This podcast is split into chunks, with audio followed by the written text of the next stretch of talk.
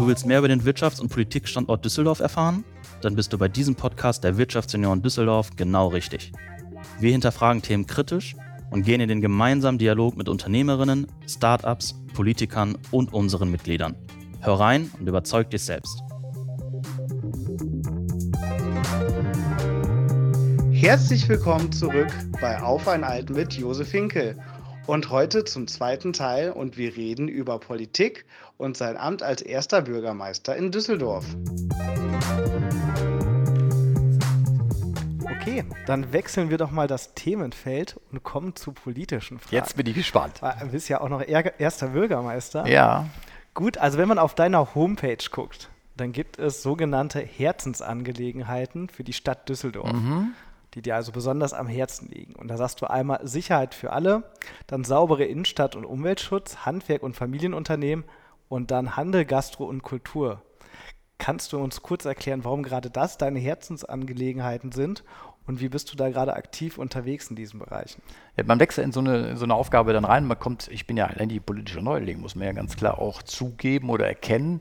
Man kommt dann rein ins, ins politische Geschäft und äh, erkennt, dass man natürlich gar nicht so wie als Unternehmer, man sagt immer, wir machen das jetzt so und so und alle machen, sondern wir müssen jetzt in dem als Stadt Düsseldorf, und das ist ja nicht nur die Politik, sondern das ist die Verwaltung, das ist die Politik, das sind die ganzen Lobbyverbände, das sind Einzelpersonen, Unternehmen, die halt eben dann da auch ihren Statement auch zu sagen sollen mhm. teilweise sogar be bewusst auch eingeboren sind in, in, in der Entwicklung.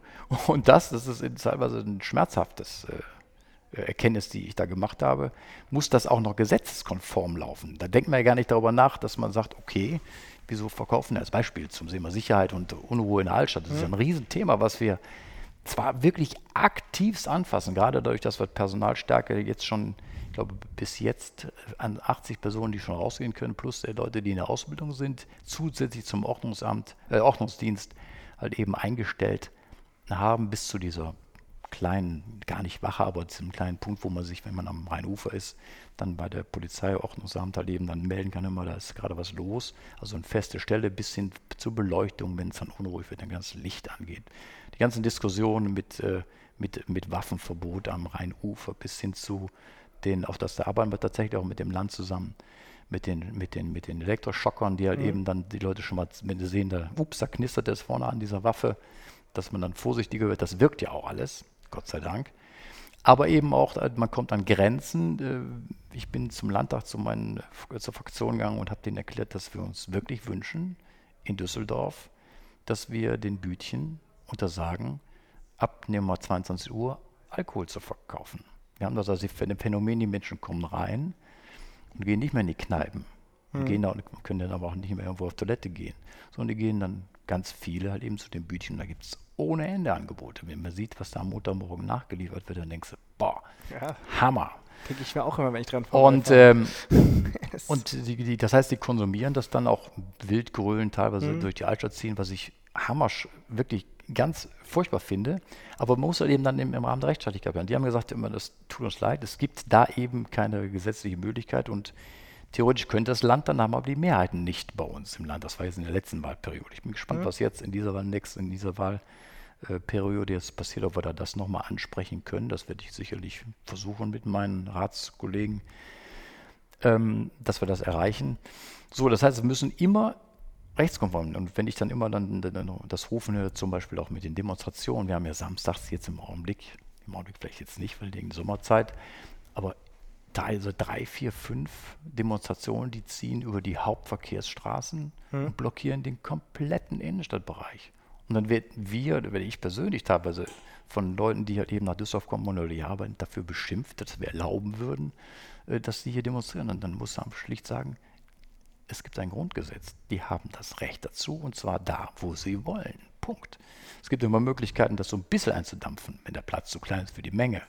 Aber mit 3000 Leuten oder von mir so mit 200 Leuten die, die, die Heinrich-Heine-Allee zu blockieren, ist äh, Antrag stellen, machen, fertig. Das mhm. hast du eigentlich äh, in, aus der Politik keine, keine, keine Chance. Also man muss immer im Rahmen, das ist das, was ich sagen will, der, der, der Rechtsstaatlichkeit, der rechtlichen Möglichkeiten daneben arbeiten und dann das langsam entwickeln. Also das ist eine Erkenntnis, als Unternehmer ist das schwer, mhm. zu begreifen, dass äh, ein politischer, ein städtebaulicher, ein städterechtlicher, ein gesellschaftlicher Entwicklungsprozess ein deutlich langsamer ist als in Betrieb. Wenn ich sage, ich möchte morgen ein neues Brötchen haben, dann habe ich das morgen. Das ist in Politik ganz anders. Ganz ja, anders. Da, müssen ein paar mehr Leute sozusagen nochmal zustimmen. Das geht durch Entscheidungen durch, richtig? Ja, klar. Ja, das kann ich mir vorstellen. Also das ist, ich bin der Meinung, wir sind gerade aus Düsseldorf sehr gut. Man hat das auch nicht nur jetzt an der Situation der Altstadt, sieht man das. Hm. Die Erfolge sind aus meiner Sicht immer noch viel zu spärlich. Hm. Könnte, sollte, müsste mehr sein. Hm. Aber wir geben da schon richtig Gas. Aber wir sind, wenn es um Krisen geht, guck mal, allein schon die Situation mit den, mit den Ukraine-Flüchtlingen, hm. das haben wir perfekt im Griff gehabt. Da sind äh, zigtausend Leute jetzt reingekommen. Mhm. 6000, glaube ich, sind bei uns quasi offiziell eingekommen. Die sind dann erst dann auch untergebracht worden, respektive dann auch in der Messe dann gelandet. Haben wir als organisiert bekommen. Auch jetzt mhm. hier die, die Überschwemmungssituation, das ist eine echte Katastrophe gewesen, sogar ein Toter hier in Düsseldorf. Und ähm, das, die, die, Dinge passieren. Da muss man sie aufstehen, schütteln und man hat an der erkennt, erkannt halt eben, dass es da Nacharbeitungsbedarf gab wie gibt es ein Frühwarnsystem mhm. zum Beispiel, wo sagt man, okay, Achtung, die Düssel steigt gerade so verrückt. Wir müssen die Bevölkerung wirklich warnen. Das war nicht in der Weise ausgebaut, wie es jetzt ausgebaut ist. Wir müssen auch die Düssel weiter renaturieren, das tun wir ja auch, da sind wir jetzt schon dabei. Und wir müssen auch noch die Deiche mhm. Zweifel erhöhen, das haben wir auch schon, zumindest packen wir es gerade an. Also da sind wir, glaube ich, schon schnell unterwegs. Und in dem Fall selber, muss man sagen, haben wir als Stadt als Verwaltung, als Hilfsdienste, Katastrophendienste wirklich eine gute Arbeit gemacht. Und zwar alle, auch im Kontext miteinander. Da gibt es einen Krisenstab hier, der sitzt äh, beim Dezernat Hinsche, der war der Krisenmanager für den Bereich auch gewesen. Der kann dann auch wirklich auf kurzem Dienstweg, das muss in so einer Situation auch gehen, dann Entscheidungen treffen, die erleben dann auch zu einem Ergebnis führen. Da war ich sehr, sehr zufrieden, dass unser System wirklich gerade in Düsseldorf so perfekt läuft. Okay. Das heißt, das wäre ja schon mal für Sicherheit für alle, saubere Innenstand, Umweltschutz. Kannst du noch mal ein bisschen was sagen zu den anderen beiden Herzensangelegenheiten, also sprich Handwerk und Familienunternehmen? Ja, klar. Und dann hast du Handel, ja, Gastro und Kultur. Ja, das, also wie gesagt, ich könnte jetzt stundenlang mhm. über diese Themen. Ja. Also jetzt fangen wir mal mit dem Mittelstand. Also ich liebe es natürlich Mittelstand. Ich mag es einfach, wenn Menschen selbst sich äh, ja, entfalten können. Das ist mhm. ja eigentlich das, was ich immer will. Eine, ein Mensch hat eine Qualität, soll er bitte selber entfalten und sich selbst Verantwortung übernehmen. Und dazu gehört auch, dass da die Möglichkeit für ist. So, und ich sehe halt politisch ist bei uns gerade mhm. das Problem, wir haben wenig Raum. Wir verlieren wirklich ab und zu mal äh, Unternehmen, die sagen, wir finden für unsere Betriebsentwicklung keinen Raum mehr bei uns mhm. in Düsseldorf. So, und jetzt haben wir eben als Stadt, das war auch schon vor meiner Zeit so, so Craftsman's Places. Das mhm. ist ein englisches Wort, muss man sagen, aber es ist ein Handwerkerhof letztendlich, und äh, auch die sind schon zu klein. Dann war halt eben so die Idee, die dann auch im Gespräch mit mir dann halt eben dann hochkommt, dann lass uns dort darüber nachdenken, ob wir einfach dann mehrgeschossig diese Fläche, die wir noch haben, mhm. nutzen. Das heißt, warum sollen die Sozialräume und Büroräume, warum sollen die dem Erdgeschoss sein? Zuerst haben wir gesagt, lass uns doch auch sogar doppelgeschossig bauen mit. Aber das ist halt ein Problem, wenn du eine schwere Maschine in die erste Etage reinfährst und dann letztendlich auch die Rohstoffe aufbringst, dann ist der Aufzug kaputt, dann stehst du dann da den Zahn haben wir uns halt in den Gesprächen auch gezogen, aber dass man sagt, okay, aber die Sozialräume und die Büroräume, die können doch, wenn man schon das neu baut, mit der IDR, eben dann auch draufsetzen. Und mhm. das ist auch gerade im politischen Entwicklungsprozess, also da gebe ich schon auch noch, noch Gas und versuche halt eben da auch dann für unser Handwerk dann den Raum zu schaffen, um halt eben das zu schaffen. So, also jetzt haben, wir, jetzt, haben wir, jetzt haben wir die Sicherheit, jetzt die Sauberkeit, wir führen ja Vista oder wir haben dringende Gespräche jetzt mit den mit dem Stadtreinigung. Mhm. Ist natürlich auch in der, in der, Situation, wo auch in der Stadt Düsseldorf, die ja vermeintlich eine wohlhabende Stadt ist, mhm. äh, aber Corona und die Ukraine-Krise kosten einfach ein unfassbares Geld an das weniger Einnahmen natürlich, aber auch an Sonderkosten, die wir haben. Äh, also so, so, viel Spaß können wir uns äh, dann eben manchmal nicht mehr erlauben, aber da sind wir schon als harter Verhandlungspartner mit den, mit den, mit den Reinigungsfirmen unterwegs. Das läuft auch. Mittelstand, Handwerk war die Frage. Was war das noch? Äh, Handel, Gastro und Kultur. Ja, Handel, Gastro, klar. Ich meine, wir, wir, wir fordern, äh, sagen wir, wir fordern, wir, wir bringen die Menschen zusammen. Wir haben jetzt noch in den letzten, letzten Tagen uns zusammengesetzt im, im NICO, um eine mhm. Bürgerinitiative ins Leben zu rufen, die sich halt eben um die Entwicklung auf der Immermannstraße kümmert. Auch da sage ich, ich fordere oder ich wünsche mir eigentlich, ich finde das prima und unterstütze das, eben wenn die Bürger selber, und zwar die, die da wohnen, die die arbeiten, die Kulturtreibenden, ähm, gemeinsam Ideen entwickeln, was kann man denn hier machen? Von den Kirschbäumen auf der Immermannstraße, weil es natürlich das, äh, das Japan-Viertel ist, bis hin zu äh, Unterbodenflur, äh, Container wird es wieder schwierig, weil es alles richtig viel Geld kostet. Aber grundsätzlich man die Ideen entwickeln, das mache ich gerne. Bin gerne auch in einer Stadtteil, in Erlangen bin ich gewesen und habe mit mir dann alle mit den, mit den Ortsanliegern, äh, Interessengemeinschaften dann schon mal einfach deren, deren, deren Wünsche äh, angehört. Es gibt in der IHK, mit dem einen engen Kontakt mit Sven Schulte heißt er, der halt eben die, äh, die, ähm, die Betreuung des Mittelstandes machen und die einzelnen Verbände. Die ganzen Kontakte pflegen wir. Genau zuhören, was wollen die Menschen. Aber eben auch da muss man wissen, es gibt immer auch gesetzliche ähm, Rahmendinge, die müssen dann, dann, äh, dann erfüllt sein. Und auch dann so Ärgerlichkeiten, wie zum Beispiel das, der dringend notwendige Verkaufsausnahme Sonntag, den auch alle Mitarbeiter, die den machen, immer wollen, weil es gibt Zuschläge, es gibt Freizeit, mhm. äh, dann aber durch eine Klage von der Gewerkschaft ähm, dann verhindert worden sind oder verhindert werden wegen eigentlich formalen Fehler, die vor ein, zwei Jahren noch keine formalen Fehler gewesen wären, maybe. Das kann man nicht beurteilen. Also auch da ist es eben, muss man als Politik immer schauen, wie kann man in der Tendenz den, den, den Gewerbetreibenden, den Händlern eben die Möglichkeit schaffen, sich weiterzuentwickeln. Mhm. Das versuche ich und aber eben nicht, indem du machst es das so und so, sondern ich sage, das ist dein Spielfeld, mach. Okay. Düsseldorf hat das Ziel, Klimahauptstadt zu werden. Na klar. Wie aktuell, also wie weit ist man aktuell damit und was sind die Maßnahmen, die noch geplant sind dafür? Also wir haben natürlich als, äh, als Düsseldorf immer hm? den, nicht, also wenn das ist ein schön plakativer Spruch, aber wir wollen vor allen Dingen schnell dabei sein. Und hm? ich habe mal das hier ausgedruckt, ich kann das gerne mal auch gerne mitgeben. Es gibt so viele konkrete Maßnahmen, die wir eben ergreifen, angefangen von Förderprogrammen, äh, Solarenergie bis, äh, bis hin zu äh, bis hin zu also Lastenräder, wenn man das mhm. in den Paket reinbringt, dass eben nicht mehr Autos fahren müssen, sondern dass man dann Lasten, Lasten hat. Es gibt 80 konkrete Empfehlungen und äh, Projektvorschläge, mit dem mal eben das erreicht. Wir haben, ich habe das hier gerade mal notiert, wir haben seit 87 haben wir 52 Prozent der, der, der Emissionen schon runtergefahren. So. Das heißt, wir sind ständig dabei. Wir haben hier Ökoprofit auch als Beratungsabteilung der Stadt mhm. Düsseldorf für Unternehmen. Da bin ich selbst als Bäckermeister auch dabei und wir haben damals die Energiekosten deutlich runterdrücken können. Und wir haben bei BMDAF natürlich Solarenergie. Und ich habe natürlich in meiner kompletten Produktion im Verkauf LED-Lampen. Und wir haben natürlich Wärmetauscher für Abgas. Wir haben natürlich Wärmetauscher auch für die ganzen anderen Abwärmedingen. Und äh, das sind alles so Dinge, die auch von der Stadt mit begleitet werden können. Aber immer natürlich im Kontext auch mit den Unternehmen, mit den Privatleuten, die erleben, dann diese Projekte, die wir anbieten, die wir teilweise fördern, ähm, dann auch umzusetzen. Das Problem an da an der Stelle ist tatsächlich aber auch, das sieht man gerade jetzt, wenn China aus will als, als Zulieferer mit den, mit den Mikrochips, die ja ganz viel mhm. Steuerung auch übernehmen, gerade in dem Umweltbereich. Äh, wir haben einfach auch ein bisschen wenig Handwerker hier in ja, Düsseldorf. In der richtigen Boomzeit wie jetzt ist das dann schwierig, noch jemand zu finden, der so ein Solardach auf sein Haus packt. So, oder in die Stadt rum. Denn der Bedarf im Augenblick gerade bei den explodierenden Preisen natürlich riesengroß. Mhm. So, das heißt also, dann müssen wir eben über ganz viele flankierende Maßnahmen wie die Handwerkerhöfe zum Beispiel oder auch ein, so, ein, so, eine Ausbildungsbörse eben und unterstützende Kammern in dem Bereich halt eben die Rahmenbedingungen schaffen, um halt eben alle die Projekte, die wir uns erdenken, halt eben umzusetzen. Also es gibt wirklich ganz viele.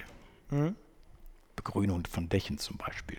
Ein schönes Beispiel bei den Großbauprojekten auf der Königsallee, sagte dann einer der vortragenden ähm, Architekten, ähm, was denken Sie an, meine Damen und Herren, wenn wir vom Dach die Luftabsaugung für die Klimaanlage, die auf einem Teerdach steht, dann ist das Teerdach die Luft, die aus 60, 70 Grad warm. Die saugen wir ab und kühlen die dann auf 25 Grad runter. Stellen Sie sich mal vor, das Dach ist begrünt, hat nur noch 25 Grad, dann brauchen wir diese Kubikmeterweise äh, Luft, die wir ansaugen, nicht mehr von 50 auf 25 runterheizen, sondern vielleicht nur noch von 30 eben dann auf die 25 oder 20 Grad. Natürlich ein unfassbarer. Das. Das ist das- also Brain, einfach Mhm. den, den die Architekten, die die Technik hat, einfach dann auch eben konkret sagen, okay, dann lasst uns auch die Begrünung von Dächern Mhm. fördern. Also so diese Ideen, und das ist ein, mit in enger Zusammenarbeit halt eben auch der verschiedenen Bereiche in, in, in der Politik, in den Ausschüssen.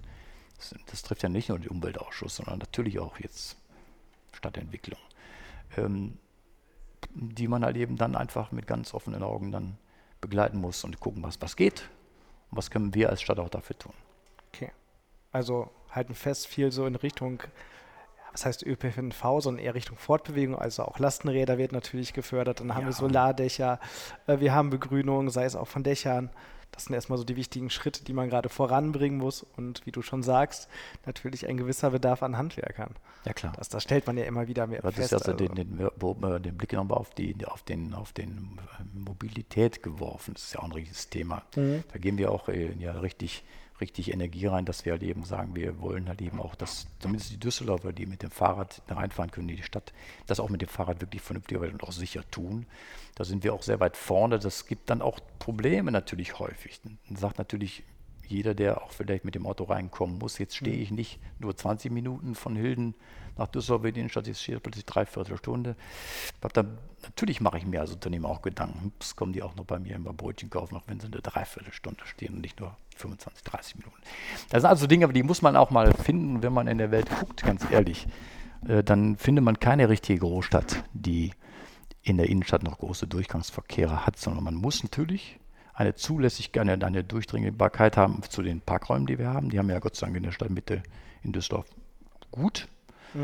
Aber es muss auch keine Hauptachse durchführen. Ich wünsche mir natürlich, dass wir um diesen Kerninnenstadtbereich, dass wir da ein, ein, eine, eine Infrastruktur haben, wo halt eben auch leistungsfähig Verkehr reinfließen kann, damit man eben nicht im Auto versauert und sich ärgert, sondern dass man halt eben sagt, okay, ich habe Bock auf Düsseldorf, ich fahre jetzt rein und weder an einem Punkt, wo ich dann sage, und jetzt gehe ich in die U-Bahn, ÖPNV, was auch immer, oder gerne auf einen Scooter und donner dann rein. Das ist alles so, wie man das gerne möchte. Die, die Möglichkeit schaffen wir und lassen es auch zu, soweit das halt eben vernünftig genutzt wird. Und wo es nicht vernünftig genutzt wird mit den Scootern, dann erfinden wir in Düsseldorf auch, und das tun wir gerade, gerade wirklich, Connectability, ähm, mit, selbst mit teilweise mit digitalen Programmen halt eben entwickeln wir Möglichkeiten, das zu, zu steuern. Dass eben diese Wildwüchse, dass dann die Leute das am, am Anfang war eine Katastrophe, du gehst so 100 Meter durch die Karlstadt, hast du 15 so Roller mitten quer auf dem, auf dem Bürgersteig liegen. Da sind teilweise die, die Herrschaften drüber gestürzt und haben sich dann schwer verletzt. Das sind so Dinge, die gehen natürlich nicht. Haben wir an der Stelle schon im Griff. Das wächst jetzt auch aus der Innenstadt raus, ähm, dann in die anderen Stadtteile rein. Also, wie gesagt, das ist, ist ein langer Prozess, langsamer Prozess, aber wir haben hier eine, eine gut funktionierende Verwaltung, wir haben einen sehr dynamischen Oberbürgermeister, wir haben eine Top-Zusammenarbeit mit den, mit den Grünen hier, die CDU und die Grünen, die haben, wir, glaube ich, in dem Punkt arbeiten wir sehr eng eng zusammen und auch sehr dynamisch zusammen, was auch gut ist. Und ähm, von daher glaube ich, äh, können wir es nicht Rom in einem Jahr schaffen, aber wir sind nicht nur auf dem richtigen Weg. Und ich glaube 2035 ist natürlich sportlich, aber es ist auch für alle anderen Städte sportlich. Vollkommen richtig. Und äh, deshalb wollen wir sehen. Und diese Sonderprobleme drumherum, von Corona angefangen bis zur Klimakatastrophe, bis hin zum Ukraine-Krieg, all die Dinge, das haben wir keinen Einfluss drauf. Das muss man eben dann parallel dazu begleiten. Das bremst teilweise auch andere Prozesse sicherlich klar. ab, aber das weiß man nicht. Aber die, das sind halt diese Katastrophen, die gekommen sind. Ne? Also das ist tatsächlich auch die nächste Frage. Äh, wie gut ist mittlerweile das Krisenmanagement in Düsseldorf? Du hast es ja indirekt gerade eigentlich schon beantwortet. Es ist recht gut geworden. Also wir hatten ja Corona oder Corona ist ja immer noch, man kann nicht sagen, wir hatten äh, Flutkatastrophe. Ja, aber aus der, aus der. Krisensituation, äh, also Krisen schalten offiziell. Corona sind wir raus. Also der, der Krisenstab ist aufgelöst, Ukraine noch nicht, aber ähm, äh, schon. Und ob der wieder eingesetzt wird, wenn es richtig heiß wird. Aber ganz ehrlich, wir müssen einfach mal zur Kenntnis nehmen, Corona ist in der Welt. Die werden wir auch mit den wichtigsten Maßnahmen nicht mehr loswerden. Das heißt also, wir haben eine Krankheit, die kein Mensch braucht und ganz wirklich kein Mensch braucht, die auch Leben beendet. Ähm, aber wir dürfen jetzt nicht dazu übergehen, uns einzugraben, sondern auch das ist eine Chance. Wir müssen damit umgehen. Wer sich schützen will, soll gerne die Maske tragen. Wenn nicht, ist das aus meiner Sicht, wir sind freie Bürger. Ich lege da auch Wert darauf. Und dann muss man auch nicht Menschen zwingen, das an, überall zu tragen. Ich habe überhaupt kein Problem, wenn man sagt, Wer in den ÖPNV steigt, in die U-Bahn steigt, das ist eng, bitte da die Maske tragen, kein Thema. Aber ich habe heute noch einen Einstellungstermin gehabt hier in der Schule. Ähm, das ist für die persönliche Entwicklung eines Kindes eine Katastrophe, mhm. wenn die ihre Schulkameraden nicht lachen sehen, in der Akku äh, nicht gemeinsam singen können. Man hört nicht mehr auf den anderen. Also mhm. ich habe mir eben noch ein Gespräch mit einer Lehrerin gehabt, die sagte, Herr Henkel, das ist eine Katastrophe. Die hören nicht mehr aufeinander. Also das ist ja nicht nur im Singen hat es das dann festgemacht. Mhm.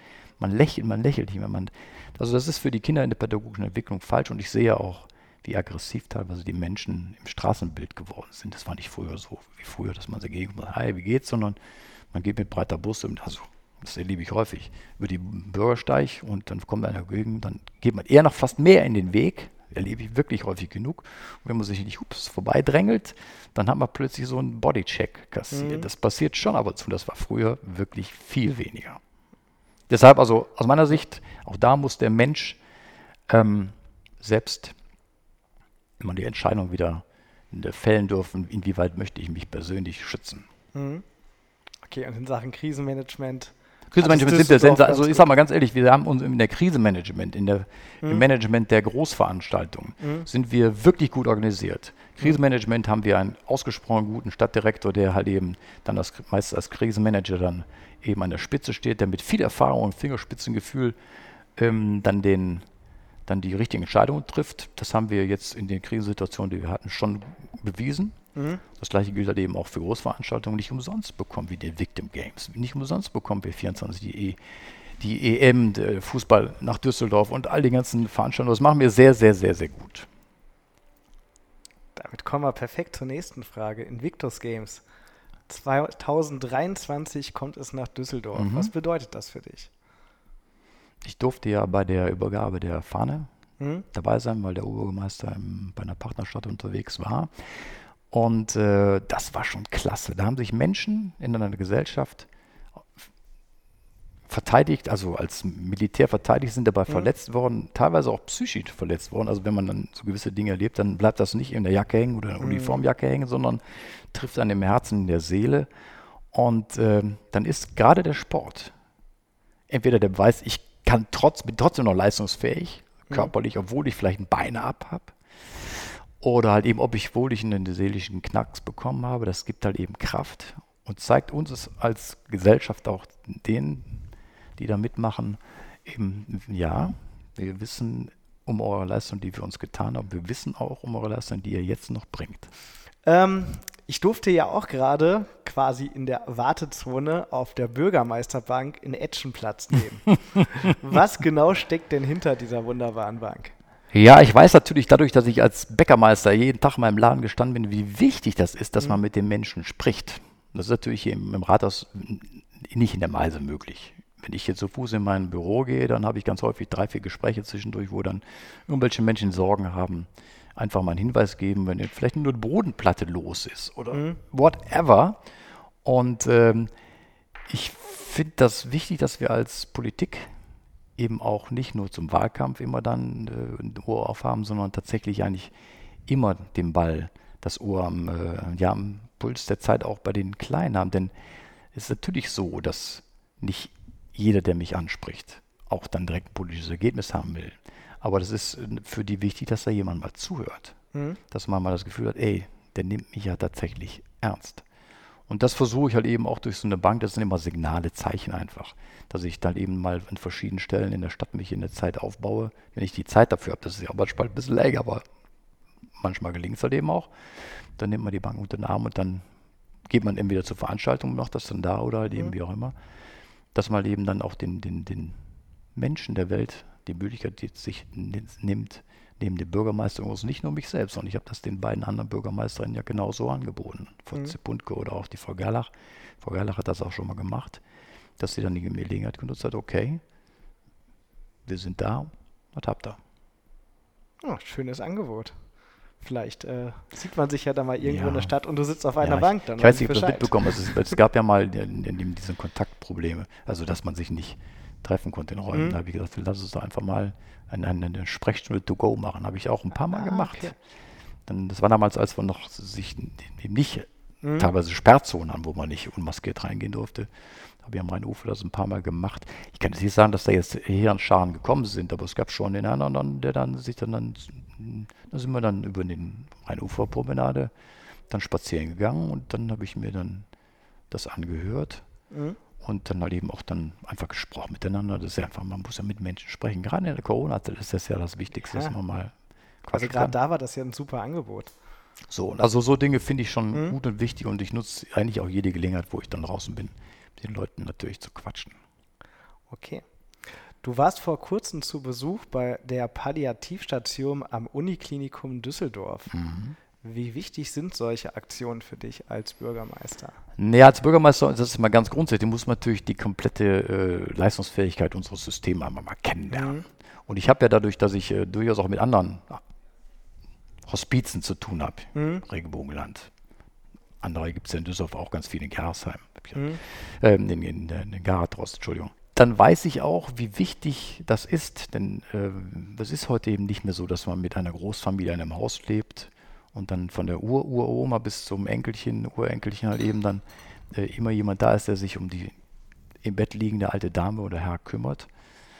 Und deshalb ist, muss man halt eben als Gesellschaft sagen, okay, das ist eine Phase im Leben, die wichtig ist, die muss auch würdig und liebevoll eben begleitet werden und dann hatte ich die Möglichkeit, halt eben mal da einen Besuch zu machen. Das ist ja auch nicht so einfach, gerade in der Corona-Situation. Aber da konnte ich da mal hingehen und mir dann ein Bild machen, wie es da läuft. Und es ist eine echte Freude zu sehen, wie die Palliativabteilung im, äh, im, in der Uniklinik halt eben mit einem Förderverein zusammen. Auch das ist ja nicht selbstverständlich, mhm. dass Menschen freiwillig, ehrenamtlich sich investieren für, in dem Fall da in, in der Uni halt eben oder auch im Regenbogenland, ähm, um halt eben dann da Leistungen zu bringen, die über das, was eine Kasse bezahlt, deutlich hinausgehen. Und das ist vor allen Dingen das Herz. Also, dass man mit den, auch mit den Menschen dann da ist, dass mhm. man mit denen Aktionen macht. Und wenn man malt mit denen oder whatever da ist, ein bisschen wie sich mit denen beschäftigen kann. Und das fand ich sehr, sehr schön. Und das Besondere daran war für mich die Erkenntnis, die, die liebevolle Arbeit, die die Ehrenamtler reinstecken, die strahlt eben auch auf die Hauptamtlichen. Pfleger und Mediziner, also Ärzte über. Und das fand ich eigentlich das Schönste, eigentlich, dass auch da wieder das Team. Mhm. Also da war keiner, der irgendwie in den Streik gehen würde. Da war keiner, der jetzt irgendwie sagt, ich habe jetzt Feierabend, tschö, lässt er das fallen, sondern das war eine, eine ganz schöne Stimmung in, dem, in, dem, in, dem, in der Abteilung und ich habe das sehr genossen. Ich habe das wirklich sehr genossen und natürlich gehe ich dann auf, auf, die, auf die Menschen zu, die da liegen, eigentlich darauf warten, dass sie dann versterben und quatschen mit denen. Ich kenne ja teilweise aus dem Laden dann auch. Das ist ja, das ist ja kurios, wenn du die einander siehst. Auch völlig natürlich mhm. in einem anderen Stadium. Und einfach noch ein bisschen einfach auch da nett sein kann. Ein bisschen über die alten Zeiten schnacken. Das gibt mir persönlich auch dann schon an der Stelle nicht nur rationell, sondern auch emotional richtig was zurück. Ja, ist glaube ich auch dann irgendwo, klar ist das irgendwo hart, aber es ist ja auch irgendwo schön zu sehen, dass die Leute da gut und wohl aufgehoben sind und wie du schon sagst, ne, dass die Leute, die dann da arbeiten und gerade auch die ehrenamtlich da sind, halt mit einem gewissen Herzblut auch dabei sind. Ja, ich finde, man muss einfach wissen, das Leben endet mit dem Tod. Das ist auch, bleibt keinem erspart. Das ist einfach so. Aber dann eben das aber auch so gestalten, dass das wirklich menschlich ist, im wahrsten Sinne des Wortes. Ja, das ist doch ein gutes Ende für diese Frage. Ähm, was sind denn für dich gerade die wichtigsten Themen bei dir als Bürgermeister? Äh, gerade auf deinen Tisch guckst, was sagst du, was sind gerade so die Top-Themen? Meine Top-Themen sind natürlich die, äh, die Repräsentationsaufgaben, äh, die ich stellvertretend mit Stefan Keller machen kann mhm. und darf. Der kriegt ja also 5000 Einladungen im Jahr, mal mhm. locker. Und kann natürlich auch, der muss ja tatsächlich die innerliche Arbeit auch oben abarbeiten mit seinem Team. Ähm, natürlich nicht alle besuchen, und äh, dann bekommen wir als Bürgermeister eben die Vorgänge runter und sagen, okay, da kann ich, dann kannst du, dann kannst du. Ja. Und mal eben dann in ihn zu lassen, das ist wichtig. Und ähm, das ist die eine Aufgabe als Bürgermeister, klar, als Stadtrat ja. natürlich ist es jetzt natürlich so in einer so, ja, wie soll ich sagen, in einer so schnelllebigen Zeit, wie wir das ja im Augenblick haben. Es tut sich im Augenblick unglaublich viel. Wir stehen wirklich nach meinem Gefühl von einer echten Zeitenwende wir werden im nächsten Jahr, ich hoffe, keine Unruhen, aber wir werden im nächsten Jahr ähm, deutlich was erleben. Ich bin gespannt und das muss man halt eben dann auch begleiten und deshalb auch an, mit viel, viel, tja, mit viel, viel Beratung, mhm. mit viel, viel Empathie aber auch eben schauen, wie kann man als Stadt Düsseldorf durch diese ganze Entwicklung, durch diese sich entwickelnde Gesellschaft erleben, dann durchkommen und sich erleben gut aufstellen. Wir wollen ja in Düsseldorf genauso viel Spaß haben wie immer. Das ist vollkommen richtig. Im letzten Interview hattest du von dem Ausschuss Digitalisierung gesprochen. Was ist mittlerweile daraus geworden? Ja, das ist auch so ein, ein, schwieriges Problem, weil das halt eben auch ganz langwierig ist. Mhm. Ich habe schon mal die, die, die das Unternehmen besucht, hat halt eben das für die ganzen Rheinland hier ähm, ITK, die das halt eben macht. Das war hochspannend. Die haben ein mhm. wirklich unglaublich äh, tolles äh, Computergerät da, ein Riesenteil stehen, wo du denkst, boah, du bist jetzt hier in Silicon Valley und auch wichtig, ganz, ganz stark gesichert, Hochsicherheitstag quasi, aber ähm, das dauert eben auch meiner Meinung nach viel zu lang, wenn man weiß, wie schnell ein Unternehmen halt eben äh, so ein Bürger zum Beispiel Digitalisierung umsetzen könnte. Das ist halt eben in der Verwaltungsbehörde einfach schwerer. Wir haben aber eben in jetzt in dieser Wahlperiode mit dem Autokurs und jetzt auch mit der VZO für die, Bürgerdienste ähm, zwei Dezernenten darauf angesetzt, die halt eben erst mit Macht. Und das tun die tatsächlich sehr intensiv. Dafür sorgen, dass wir dann auch, ich hoffe, in einer annehmbaren Zeit halt eben die ganzen immer komplexer werdenden Verwaltungsvorgänge halt eben dann nochmal digital abbilden. In der E-Akte, die halt eben nicht mehr mhm. physisch dann von den verschiedenen Ämtern angefordert werden muss und dann bearbeitet werden kann, sondern dass das halt eben dann schneller geht. Ähm, ich beobachte mit großem Interesse, wie schnell das geht bin aber da ganz optimistisch, dass wir das in einer angenehmen Zeit auch hinbekommen. Das ist doch gut zu hören. Gibt es zwischen dir und dem Oberbürgermeister Herrn Keller eine klare Aufgabenaufteilung? Naja klar, ich, also, also als Bürgermeister bist du reiner Stellvertreter von mhm. Stefan Keller. Und zwar in jeder Hinsicht. Also mhm. wenn ihr jetzt bei der Ratssitzung sagt ihr mal, wie sieht es aus, Herr Henkel, Josef, ich würde gerne jetzt mal dir den Platz räumen, dann gehe ich auf die auf, die, auf den Platz und dann leite ich die Sitzung. Bis hin halt eben auch, dass er mich bittet, halt eben Veranstaltungen zu besuchen. Ansonsten bin ich tatsächlich in der politischen Arbeit äh, wie ein Stadtrat halt eben in Ausschüssen und habe dann da gefälligst meine, meine Impulse reinzubringen und äh, zu schauen, wie kann man halt eben im, Kon im Kontext aller Beteiligten halt eben dann News of Politik machen. Damit kommen wir da auch perfekt zur letzten Frage, was den Themenblock anbetrifft. Danach habe ich noch eine andere. Was macht dir an dem Amt des Bürgermeisters Spaß und könntest du dir sogar vorstellen, das Amt des Oberbürgermeisters mal zu bekleiden? Also das, das Amt des äh, Bürgermeisters mag ich deshalb gerne, weil man unter Menschen kommt. Mhm. Den Oberbürgermeister, das, die Frage stellt sich Gott sei Dank erstens nicht und zweitens ist das auch, glaube ich, mit dem Stefan Keller deshalb so perfekt besetzt, weil man halt eben als Oberbürgermeister auch Verwaltung können muss. Mhm. Und ich habe Betrieb sicherlich unbenommen mit 100 Mitarbeitern geführt, gar keine mhm. Frage. Aber 10.000 Menschen zu führen, inklusive der dazugehörenden politischen Arbeit, mhm. ist schon eine andere Nummer. Ich würde äh, das an der Stelle nicht tun wollen. Okay, also quasi glücklich, zufrieden und genau passend. Ist perfekt. Genau. Perfekt. Genau. Ich meine, die Situation, ich meine ganz ehrlich, ist, es kann nicht besser sein. Wir haben einen absoluten Verwaltungsfachmann, der mhm. politisch unglaublich äh, gut drauf ist, an der mhm. Spitze der Stadt Düsseldorf. Überleg mal, welche Stadt kann denn sagen, wir haben einen ehemaligen Stadtdirektor in einer, einer richtigen Großstadt als Oberbürgermeister, der auch noch dann ähm, eine eigene Empathie hat. Wenn ich erlebe, in, wie, in welcher kurzen Zeit er sich in, in Arbeitsthemen reindenken kann, und er hat ein wirtschaftliches Verständnis, er hat ein kulturelles Verständnis. Also es kann eigentlich nicht besser sein. Und ich meine, Gott, ja, passt. Schließen wir doch auch diesen Blog mit dem perfekten passt. Wort Super Teamwork ab, oder? Super Teamwork, genau so ist das. Gut, dann habe ich noch eine Frage aus einem anderen Bereich. 2008 warst du Karnevalsprinz von Düsseldorf und in diesem Jahr hat man dir im Mai die Tonnengarde Niederkassel zum Ehrenknecht ernannt. Welche Bedeutung hat für dich der Karneval und welche Erfahrung fürs Leben konntest du aus der Zeit als Prinz für dich mitnehmen? Also der, der, der, der Karnevals, gerade der Karnevalsprinz war deshalb eine für mich durchaus prägende Zeit, weil an der Stelle ich in, in, in wirklich in klarster Kristallweise mich um, äh, um die, meine Erkenntnis, Emotionen hm. hingeben konnte.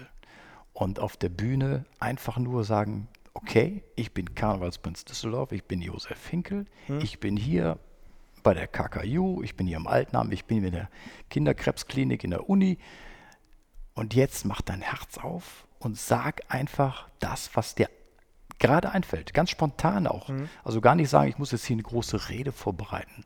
Das ist, äh, man muss immer wissen, was tagesaktuell ist, das kann man immer einfließen lassen. Das gibt ja immer so Dinge, die auch teilweise politisch oder auch die eben dann, dann, dann passen und dann geht man raus und macht dann als Prinz natürlich auch dummes Zeug. Ich habe mit, mit meiner Venezia Barbara Oxenford bis hin zum Tore. Ich ja mit den, den meinen Flattermann hinten, der beim Prinz Running abgemacht und sie war mein, mein Stier und dann habe ich mit ihr Torero gespielt. So, so Dinge, also so ganz schräge Dinge. Oder ich bin ein, mit dem damaligen Engelbert Oxenford Präsident im Opernhaus gewesen und sitzt da unten in dem Kabeuzken die Soufflöse. Hm Hey, als Prinz musst du Bützke verteilen. Natürlich habe ich mich auf den Boden geschmissen, habe dem Mädchen erstmal Bützen gegeben, Orden drauf gehängt. So, also einfach auch das Herz da aufmachen. Das war für mich eben einfach mal das Ausleben der Erkenntnis, dass Emotionen eigentlich das A und O sind. Mhm. Und äh, natürlich lernt man die Stadt kennen. Man lernt natürlich auch dann viele Menschen kennen, die man sonst sicherlich nicht kennengelernt hätte. Okay. Das ist doch eine super Erkenntnis. Also einfach mal das Herz öffnen, die Emotionen sprechen lassen. Gut, damit kommen wir auch gegen Ende. Und allerletzte Frage. Gibt es noch etwas, das du unseren Zuhörern mitgeben möchtest? Ja, lebt eure Freiheit aus. Das sage ich jetzt durchaus auch als, als Politiker. Für mich ist es unendlich wichtig, dass wir freie Bürger bleiben. Wirklich freie Bürger bleiben. Das heißt, man muss auch für sich selbst Verantwortung übernehmen wollen und nicht darauf hoffen, dass der Vater Staat oder irgendeine Versicherung einem das Leben erklärt. Seid einfach Menschen. Ja, das ist doch ein schönes Schlusswort. Also einfach Mensch sein, die Freiheit genießen. Ich meine, wir haben ja auch ja, den Luxus, nur, dass wir sie haben. Nicht nur genießen, auch gestalten. Das ja, ist ja alles. Genau. Ne? Das stimmt. Ja, damit vielen Dank, Gerne. Josef Finkel, für dieses super interessante Interview. Und damit verabschieden wir uns auch. Das war wieder eine Folge auf ein Alt mit. Und hört ruhig beim nächsten Mal wieder rein. Wir freuen uns auf euch und sagen Tschüss zusammen. Und vielen Dank nochmal. Gerne, danke. Danke für den Besuch und viel Spaß immer. Danke. Tschüss zusammen.